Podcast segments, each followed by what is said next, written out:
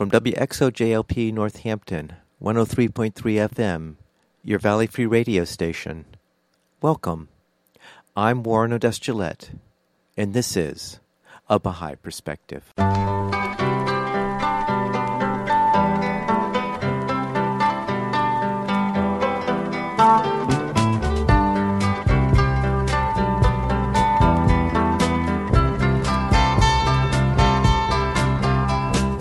Welcome to A Baha'i Perspective.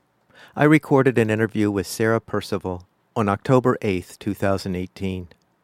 Sarah is a classically trained actress and professional storyteller. She's created a number of CDs of her storytelling, and we sample two in the interview. She is also creator of State of the Heart Storytelling, which provides a platform for her storytelling initiatives. Her most recent endeavor is called Stitch Story and Stillness, which she explains in the interview.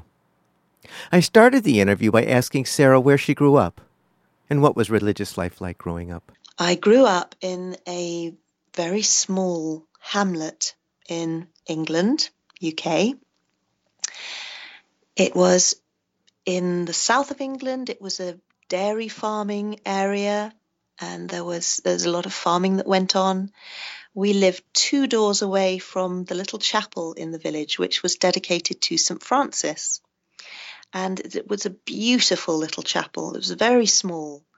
And so I grew up walking down these little country lanes to the chapel with my family. And we were a church going family. My parents were fairly active in the church. My father played the organ, he read the lesson, my mother did the flowers in the church. And it was a very quaint existence, really. So let me paint a picture for you of what happened at Christmas time in this little chapel. So the chapel was dedicated to St. Francis, who, who is my favourite saint because I grew up with all the stories of St. Francis and the animals. And every Christmas, everyone would gather in this little chapel and we would have a service and people would bring their animals into the chapel the dogs and hamsters and donkeys. All sorts of creatures would come actually come into this little chapel. And then we would take long poles and we would hang lanterns at the end of these poles and uh, with candles in and we'd walk down the road into the cowshed and we would sit on the straw and there were the cows wondering what we were all doing there in the middle of the night and munching on their hay. My dad would take a guitar and we would sing carols to these cows. And my father would make me sing Away in a Manger when I was a little girl, which was very magic because if you sing it in a cowshed, when you get to the bit about the cattle are lowing, the cattle really are lowing. And so it was um, a very sweet childhood, and religious life was part of the tradition of my family. And yes, it was definitely a focus of my family. How did your spiritual journey from there take you to the Baha'i faith? Yes, that's a good question because I wasn't looking for anything. I was very comfortable within the uh, my familiar religious landscape. I continued to go to church when I, I left home at about 19 and I moved to London.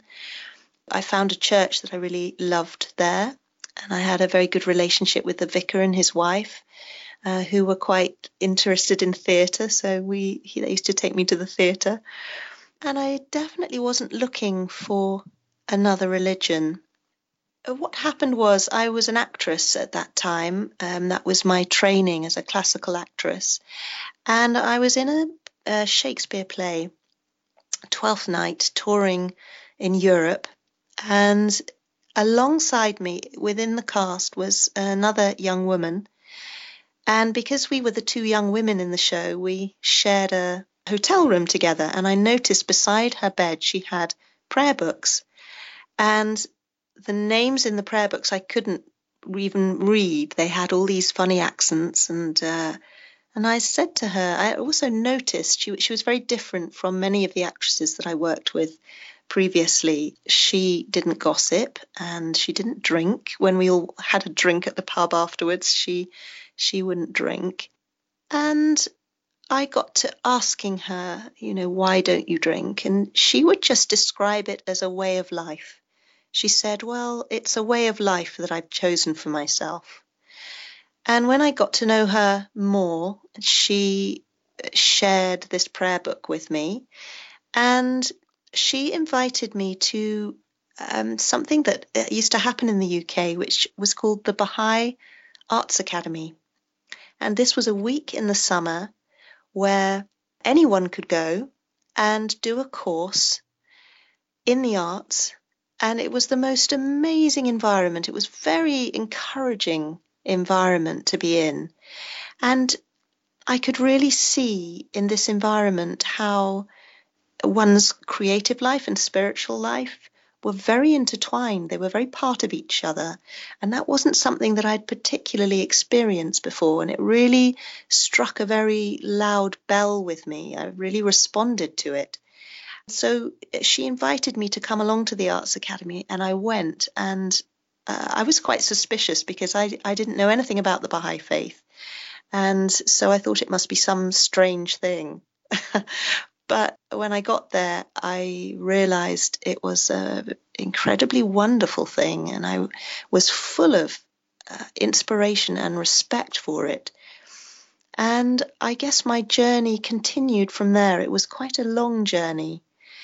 Yeah, it was quite a struggle, really, because I really loved the faith that I had grown up with and that I was still attached to, but I felt very strongly inspired by the Baha'i teachings, and I really uh, thought this idea of progressive revelation, which is that each of these great teachers who bring a new religion, they build on the ideas of the one that has gone before and then they add to it.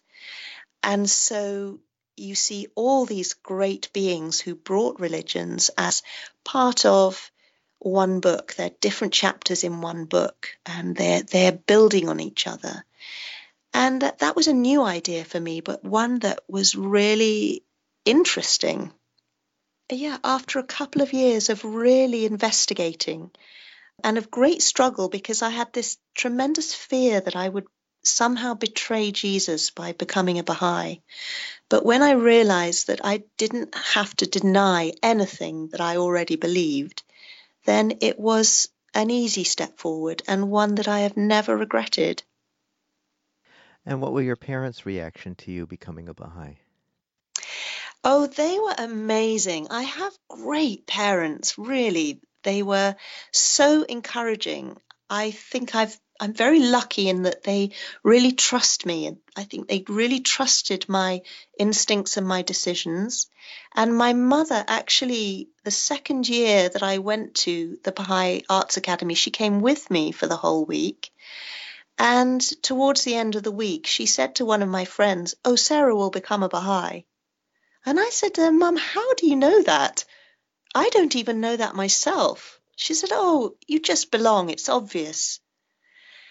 So mothers are amazing because they often see things in their children before their children see it. So she completely saw it and understood it. And my father as well, uh, I would talk to him about it. And when I had just become a Baha'i, he came up to London to listen to a talk that I gave. And it was so lovely that he was there and he took part. And so they were very much with me on the journey, although it's uh, my father's passed away now. But he was always very encouraging, and my mother as well, always completely understood. And uh, my brothers as well, one of my brothers also came to the Arts Academy with me. So I've had a lot of support in my journey, which has been really wonderful. So I'm speaking with Sarah Perceval, professional storyteller who's produced a number of CDs of telling stories. And she's the creator of the platform State of the Heart Storytelling. So, Sarah, I thought what we would do is from your works, maybe sample a couple of your stories and maybe you could explain a little bit of what inspired you first to create the particular CD in which the sample comes from, and then what inspired you to create this story in particular. So the first one is from your CD, Bag of Jewels. So, what inspired you to create this CD called Bag of Jewels? Well, I became a storyteller really because I started to question my life as an actress. And I started to question it when I came across the Baha'i faith. I started to question a lot of things and I started to look deeper into things and I started to ask myself, what am I actually doing in my work? And because I had received so much uh, spiritual nourishment from the teachings of the Baha'i faith and the, the beautiful prayers that are within the faith, I wanted to really shape my work so that I would be offering to the world something that was more spiritually nourishing for both for my soul and for other people's as well. So I wanted to make really meaningful work and I wanted to work with material that I was interested in and that I thought other people would connect to. And I think stories are so tremendously helpful for us. They're like wonderful maps we can really find where we are in life because life gets pretty confusing sometimes. It gets hard. And uh, we need to find ways of finding our way through that. So, yes, stories become like a sort of vitamin tablet that you can take. They open up inside you and they can be tremendously strengthening and they can make you think about things in a different way. And so I had started to collect wisdom stories, stories that really have this nub of wisdom inside. And we're so busy chewing on the delicious humor or imagination in the story that we often don't realize this pearl of wisdom that's in the middle of, of all this.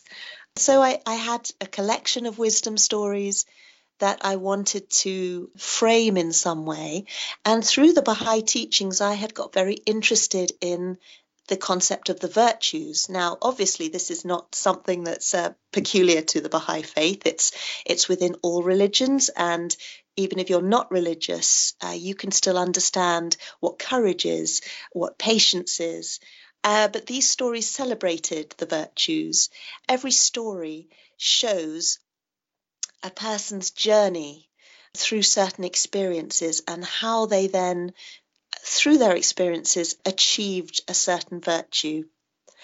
So, this was the sort of framework for this collection of stories.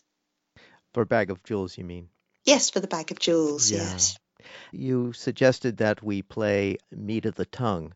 And I'm wondering if you could tell us uh, what inspired you to tell this story and maybe give a little synopsis of what people would hear? Certainly. Uh, well, Meat of the Tongue is a wonderful story told in many different ways. And of course, when you're a storyteller, you have to take a story, you have to strip it down to its bare bones, and then you have to reflesh it in the way that you see or feel the story. So you tell it in your own style. And what really appealed to me about this story, without giving too much away, is that it really celebrated positive relationships and the quality of joyfulness. And we could all do with that. Before playing Meat of the Tongue, I want to let folks know that the composer of the music associated with the story is Carolyn Sperry Fox. Meat of the Tongue. Once upon a time there was a king who ruled a land where the people who were healthy were pleasingly plump. Now his queen was a vision of loveliness. She was beautifully plump and curvy, her hair shone and her eyes sparkled. The king loved his wife and showered her with expensive gifts diamond necklaces, ruby rings, emerald earrings. She flashed and sparkled, glimmered and glinted as she swayed through the palace. She should have been as happy as could be. She had a loving husband and everything her heart desired. But as time went on, the Queen lost her sparkle. she became thin and sad, her hair lank and lifeless. The king tried to make her happy with more gifts and priceless jewels, but every day she just looked more and more miserable. He tried feeding her all kinds of different food to cure her, but nothing worked.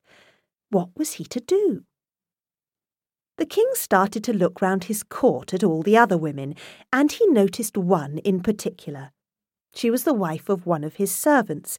She was beautifully plump and curvy. Her hair shone, her eyes sparkled, and her smile flashed brighter than any of the jewels he had given his wife. He summoned his servant. Why do you have such a beautiful wife? asked the king. How is she so plump and curvy? What makes her hair shine and her eyes sparkle? And how come she is always smiling? That is easy, Majesty, said the servant. Every night I give her meat of the tongue. Meat of the tongue, said the king. Hmm. Well, well. He summoned the royal chef. For every meal from this day forward, the queen shall be served meat of the tongue, decreed the king. Meat of the tongue, Majesty? Yes, meat of the tongue, and only meat of the tongue. So from that day on, at every meal, the Queen's plate was piled up with every kind of tongue you could imagine. She ate camel tongue, goat tongue, sheep tongue, duck tongue, pigeon tongue, lizard tongue. She ate baked tongue, fried tongue, roast tongue, grilled tongue, stuffed tongue, smoked tongue, steamed tongue, pickled tongue tongue soup, tongue pie, tongue roulade, tongue fricassee, tongue provençal, tongue à la grecque, tongue stroganoff, tongue tapenade, tongue cassoulet, tongue sabayon, tongue bolognaise, and tongue kebab. Poor Queen! She hated eating all this tongue. Every mealtime there it was in front of her, slippery, slimy, pink, tongue. And you know, some of those tongues even had hairs on them. Oh, she picked and she nibbled to please the king, but it was so disgusting. She grew even thinner and even more miserable. The king summoned his servant. Look, he said, I am worried about the queen's health. This meat of the tongue seems to have no effect. I have an idea. Let us swap wives for a while. I will keep yours in the palace, and we will look after her like a queen. Take my wife home with you, and whatever is this meat of the tongue you feed your wife, please now give it to my wife. The servant agreed, and the queen went to live in his humble little house. Time passed. One month, two months, three months went by. The king wondered how the queen was. He missed her with all his heart. One day he could bear it no longer, and he walked into the town towards the servant's house and knocked on the door. The queen opened the door, but the king hardly recognized her. She was beautifully plump and curvy. Her hair shone, her eyes sparkled, and her smile dazzled him. My darling, he said, what has happened? Tell me, what has my servant been feeding you all this time? What is this meat of the tongue he talks of? Oh, my Dear husband, said the Queen as she tucked her arm through his and they walked slowly back to the palace together. The meat of the tongue was not animal tongue. It was not bird tongue, nor any other kind of tongue to eat. The meat of the tongue was stories, conversation, talking and laughing together. Every night the servant came home, he would sit me by the fire and tell me wonderful stories. He would ask me about my day, sing me songs, and tell me all the funny things that happened at the palace. He made me laugh, and he made my heart happy. That was the meat of the tongue he gave to me. And from that time on, every evening, the king and the queen would sit together by the fire, holding hands, telling each other stories, singing songs, and laughing about all the funny things that happened in the palace. And do you know what? They lived happily ever after.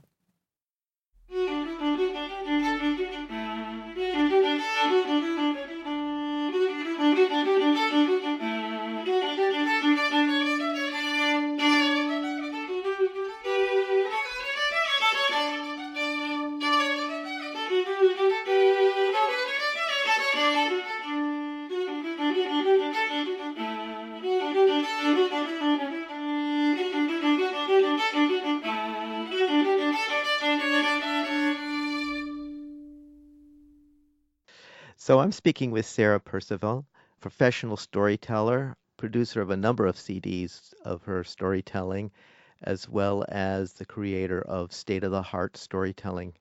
And we just heard a sample of one of her stories called Meat of the Tongue. Now, another work that you produced, Sarah, is called Women Who Changed the World. Now, what inspired you to create this CD? Well, I'm a great believer in women. Being a woman myself, I know how powerful creatures they are. Mm-hmm. And I wanted to really celebrate the achievements of women. So I wanted to make a collection of stories about women who did incredible things using peaceful methods, who were very inspired by their particular faith. So the women on the CD are very culturally diverse and they're very spiritually diverse. And there are modern women and there are women who were around a long time ago. And I think the stories really show that when a woman follows her calling and is able to listen to the voice inside herself, their own deep wisdom about what they should be doing in life, they can achieve miraculous things and they really can change the world. And an, a very sweet thing that happened, I, I was told by a friend that her children listened to this story, these stories in the in the car going to school. And her son got out of the car to go to school and turned to his mum and said, Mummy, were there ever any men who changed the world? Which was really wonderful. So I'm so glad he started off life thinking that it was only women who changed the world. it's terrific. It's terrific. Which reminds me of a story. I have a granddaughter at home, and you know she gets in the habit of I can't do this, I can't do that, and my wife will say, "But you're a girl. You can do anything." And she started saying that you know, whenever she was doing something, she says, "Oh, I'm a girl. I can do anything." It was like, fantastic. really Good for great. your wife. yeah. Perfect. Yeah, yeah. So I particularly asked you if we could play the story about Tahereh simply because she really is a well-known historical figure in the Persian culture outside really of the Baha'i faith in addition to being a heroine within the Baha'i faith. I really wanted people to be able to hear her story. So maybe you could give a little backstory before we play this story.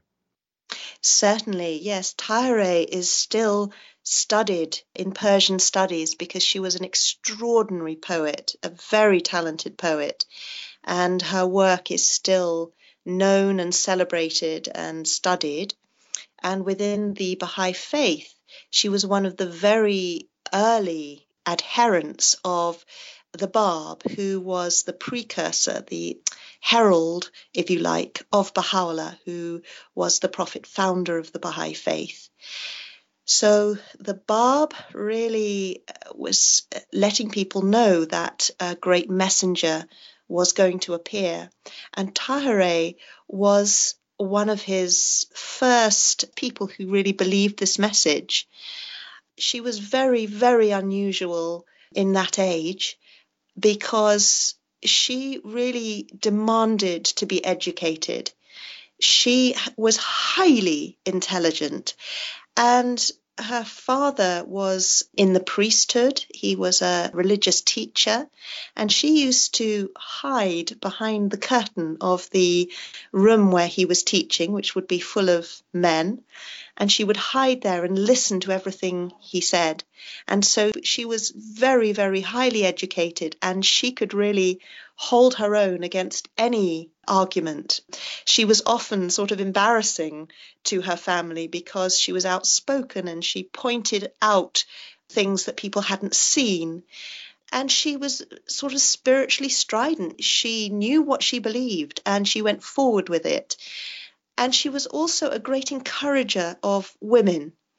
And she really wanted all women to be educated. And she used to hold circles to teach women how to read and write, which was uh, highly, highly unusual. So she is an incredible, inspiring woman. I also want to mention that the Bab, who, as you said, is a precursor to Baha'u'llah, from the Baha'i perspective, was a messenger of God in his own right, similar to Jesus and Muhammad. And you really could consider Tahereh one of the first 18 disciples of this messenger of God, similar to the first disciples of Jesus back in absolutely, yeah. absolutely right. right. And she was the only woman amongst that number, but she was numbered amongst them as an equal. And it's interesting because I was with some children at the weekend. We do children's classes together. And we're doing grade three at the moment where we discuss all these great teachers and the religions they brought and their stories. And we were actually studying Jesus. And I noticed within the this curriculum, which is a Baha'i curriculum, how much Mary Magdalene is talked about. That really struck me the Baha'i way of engaging children with the story of Jesus. You know, Mary Magdalene is not forgotten. She's mentioned as much equally as the other disciples. You know, that's interesting, Sarah, because even in the Mohammedan dispensation, Mohammed's daughter plays a huge role in mm. the birth of Islam. It seems that there is a central female figure associated with these religious dispensations. Yes, there is. And uh, I think sometimes they're not celebrated enough. Their stories about them aren't told enough. That's one of the reasons I really wanted to create this CD. I think these women's stories just aren't told enough. Before playing the story of Tahereh, I want to let folks know that the composer for the music associated with this story is Kelly Snook. Tahereh Tahereh was not supposed to listen to her father's classes, they were for boys. But she hid behind a curtain and listened to every word. Even though she was a young girl, when she disagreed with something he said, she boldly challenged him in front of hundreds of students.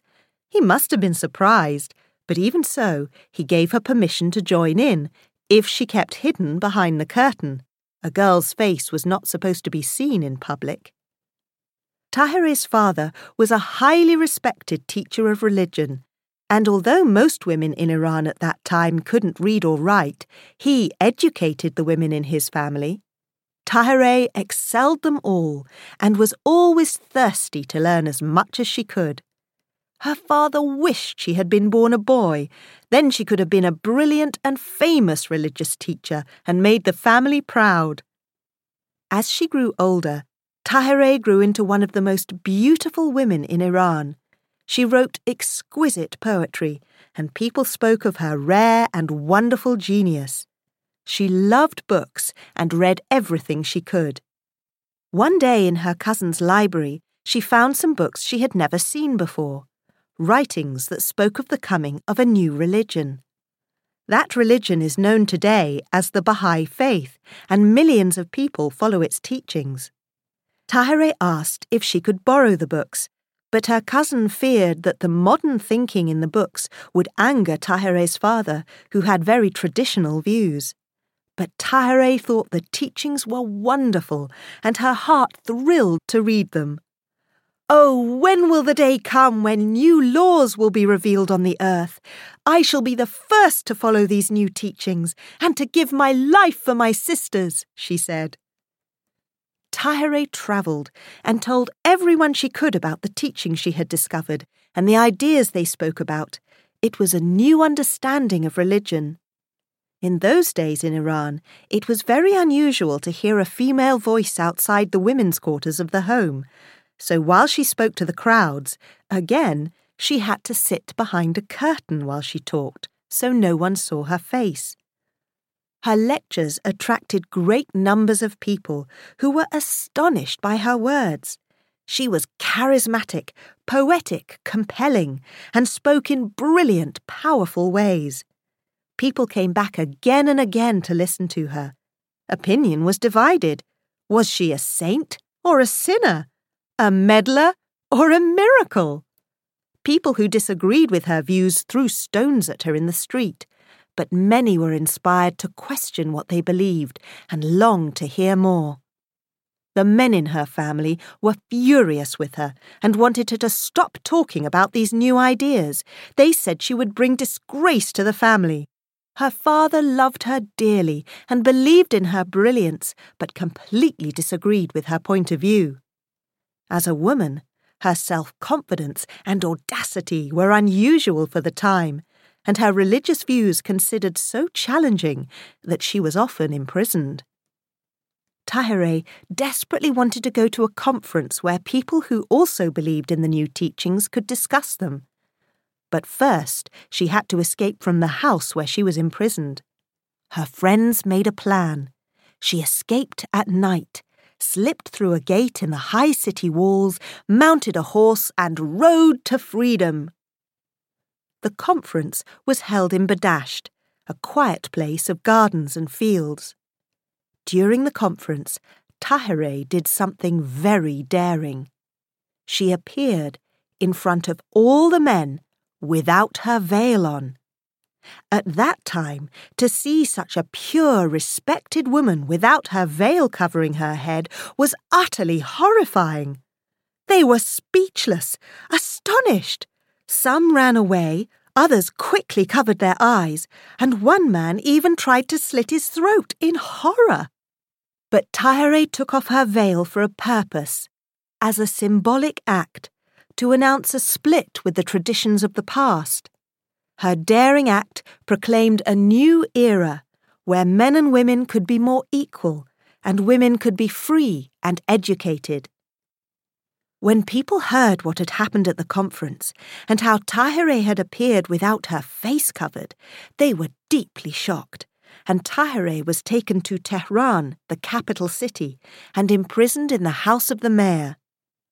Everyone in the house grew to love her, princesses, great ladies, many women gathered round to listen to her speak, and they were full of joy at her hopeful words.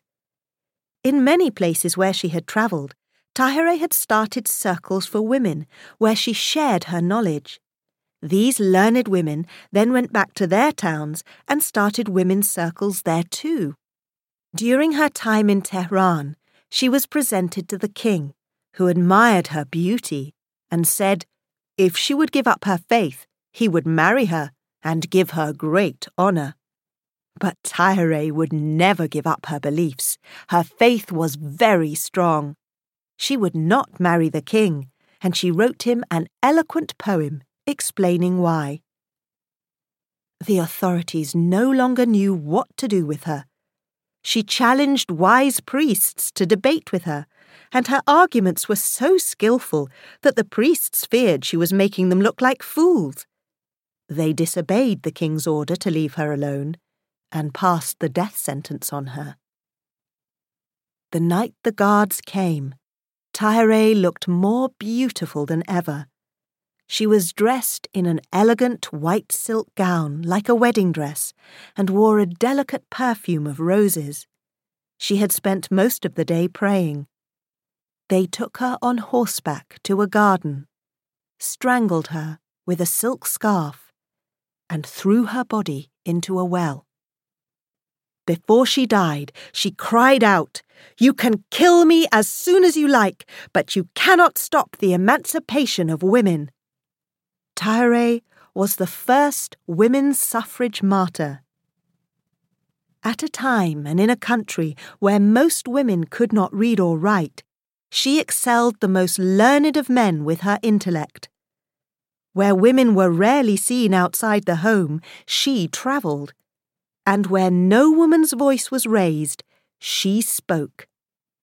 Today, millions of women all over the world are speaking out, calling for the education of girls and the equality of men and women. Tahirih worked for the freedom of her sisters by freeing herself and showed what a woman could do by doing it.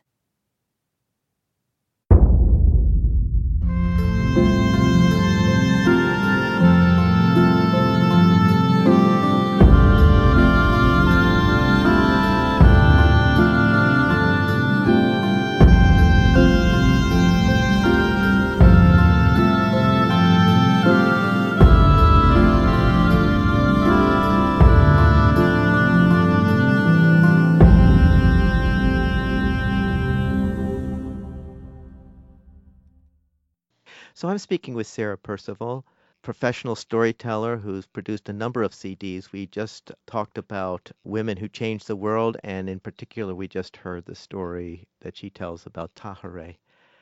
So, Sarah, you have a platform that you call State of the Heart Storytelling. Maybe you could tell our listeners what that's all about. I guess I started State of the Heart Storytelling as a statement against technology. Not that I'm particularly against technology, because it's very helpful, but I could see in this world children attached to their screens. When I was growing up, I made puppets.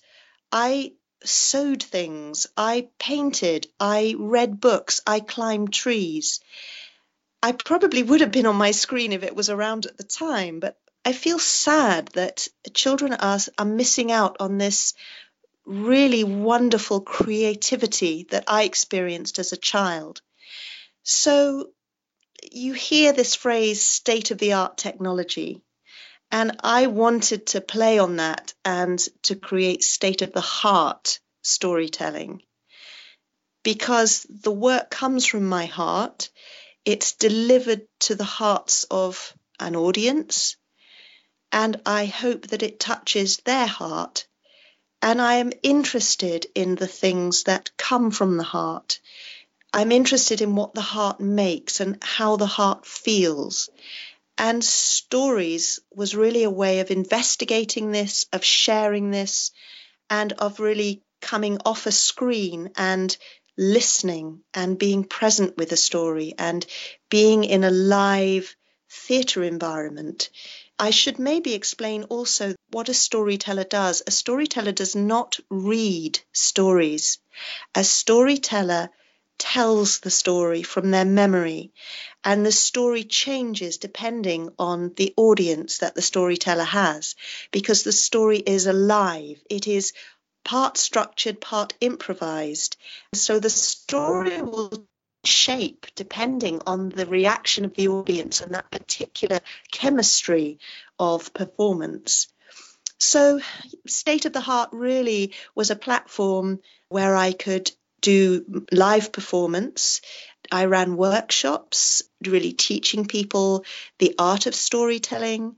I consulted with various organizations about how to put storytelling within their organization and I did my recorded storytelling as well, all from State of the Heart Storytelling. And where can people find State of the Heart Storytelling online? You just need to go to www.sarahperceval.com and Perceval is spelt P E R C E V A L. There's no I's in it. That will tell you all about it, and you can also download the stories and you can buy some of the stories are available on CD and some of them are just available as downloads from that website sarahperceval.com. So I am speaking with Sarah Perceval, professional storyteller who's produced a number of CDs and created the platform State of the Heart Storytelling, which she was just talking about and which you could find on sarahperceval.com, which I will post that link when I post this interview on the website. So, Sarah, you were talking to me just prior to beginning the interview about a new endeavor that you're starting, and why don't you describe to folks what that is? Oh, thank you, Warren. Yes, I'm really excited about this new step, actually. I've had to change shape a bit recently. I've moved house. I've lived in London for 30 years. I've absolutely loved it. It's been a real buzz. But my husband and I felt that it was time that we wanted to move to the countryside. And we were lucky enough to find a, a wonderful house on the edge of the Ashdown Forest. It's a very big forest in Sussex, in south of England. So we're now living in a house in a very rural community. And I've really wound up, for the moment, a lot of my performance aspect. I've done that because I got burnt out after so many years of performing and so many hundreds of stories in my mind, it started to get a bit heavy. Strangely enough, after 30 years professional performance career, I began to get a stage fright, which is a very peculiar thing to happen. So, in order to calm myself, I did a, a, course in mindfulness, which I find very helpful. And I also uh, started to stitch and I started to make quilts.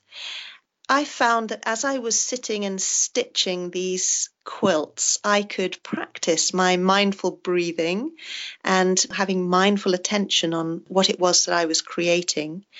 And it was a very happy place for me. I call it a creative refuge. And I thought, you know, this works so well for me. I would really like to share it with other people. So before I left London, I started to combine these three things. So I call it stitch, story, and stillness. That's really the nature of my work. And I started to work with a group of women who were vulnerable women. They were excluded, they were marginalized. A lot of them were refugees and asylum seekers and I brought my quilts in to show them. I told them the stories that were woven into the quilts, uh, the women that inspired the quilts, the sort of emblems and design of the quilts, what the meaning was. And I also started to get them just to stitch in a meditative way. We would do very meditative stitching. And it was a real revelation. And I found that when you're sitting in a small audience with just a circle of women who all have a quilt spread on their knees and they're all looking at the flowers or the bees or the colors, whatever it was, they would all have something to say. They would open up and they began to tell their own stories. And their stories reminded other women of their own stories. And so these stories just kind of kept bubbling up. And so this is really the start of the work that I think I'll be doing now. I'm really in a process of discovery. I'm not quite sure exactly the shape that this work will take, but that's very exciting to me. And you called it again Stitch Story and Stillness? Yes, I made a sort of, it's a, I guess it's a holding website at the moment, mm. which is mindfulcreativity.co.uk. And that really shows a bit of my stitch work. It tells a little bit of the story of why I'm doing it. So the strapline is really stitch, story, and stillness because those are the three elements that I combine really for, for an experience for people, a meditative, quiet, hopefully creatively enriching experience where I can tell stories in a conversational way, which is, you know, doesn't make me anxious, and they can tell their stories. And I've had some really wonderful experiences of women really opening up and talking and saying things they'd never said before and really opening their hearts. Well, Sarah, thank you so much for sharing your work with us. Thank you, Warren. It's, it's really been a great pleasure. I hope you enjoyed that interview with Sarah Perceval, professional storyteller. I'll post links to her work on the website of abahaiperspective.com, where you can also find other interviews. You can find this interview also on my YouTube channel, A Baha'i Perspective. You can subscribe to the podcast on iTunes by searching for A Baha'i Perspective. For information specifically on the Baha'i Faith, you can go to the website baha'i.org or you can call the toll free number 1 800 22 Unite. I hope you'll join me next time on A Baha'i Perspective.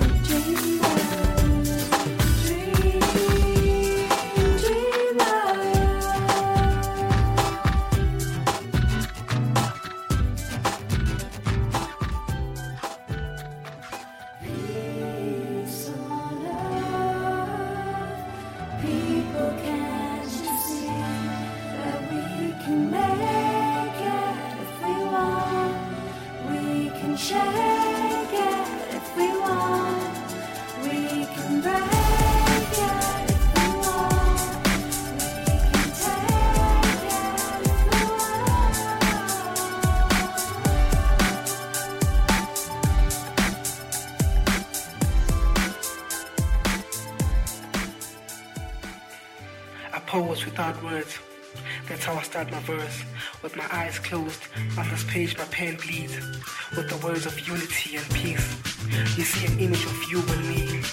And I paint with the colors of my dreams. So we run together with these beautiful feet. And spread it to the world like a shower of spring.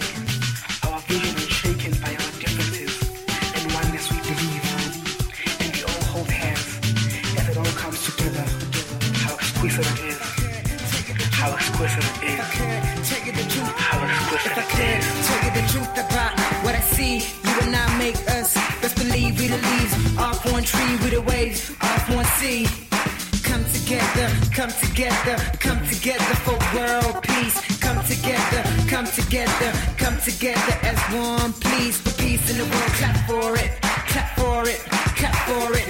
For the unity of man, clap for it, clap for it, clap for it. To the rhythm of the beat, clap for it, clap for it, clap for it. One world, y'all, one world. So let's work at it. Peace